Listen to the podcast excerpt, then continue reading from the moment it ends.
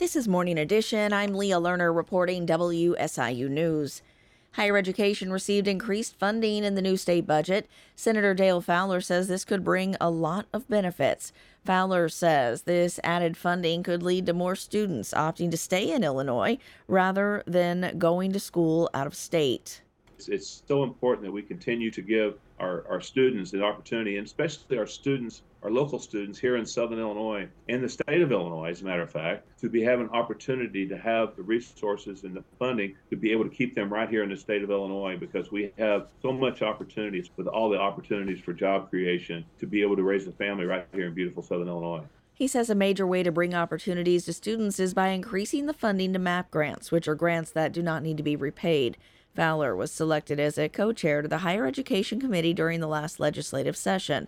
This is the first time in decades that there has been a co-chair of both the minority and majority party. To hear the entire interview, tune into Capitol View the next two Thursdays at 7:30 p.m. on WSIU TV. While other states have limited cash bail, Illinois is the first in the nation to completely abolish the practice. Detractors say that doing away with cash bail poses a danger to communities and will leave violent criminals on the street.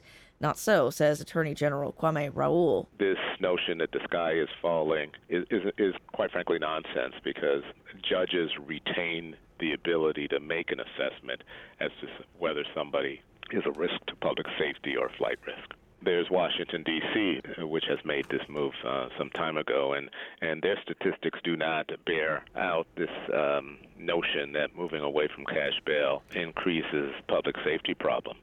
New Jersey has eliminated cash bail in many cases, and New York has updated its law multiple times. California attempted to end cash bail entirely, but voters rejected that idea. State Republican leader John Curran is calling for a special legislative session on the Safety Act. He says now that the Illinois Supreme Court has deemed no cash bail to be constitutional, he says it's time to address some concerns about the provision. Problems include, in his opinion, not enough crimes are considered detainable offenses, where a judge would order the accused to remain behind bars before trial. This is Morning Edition on WSIU. Good morning.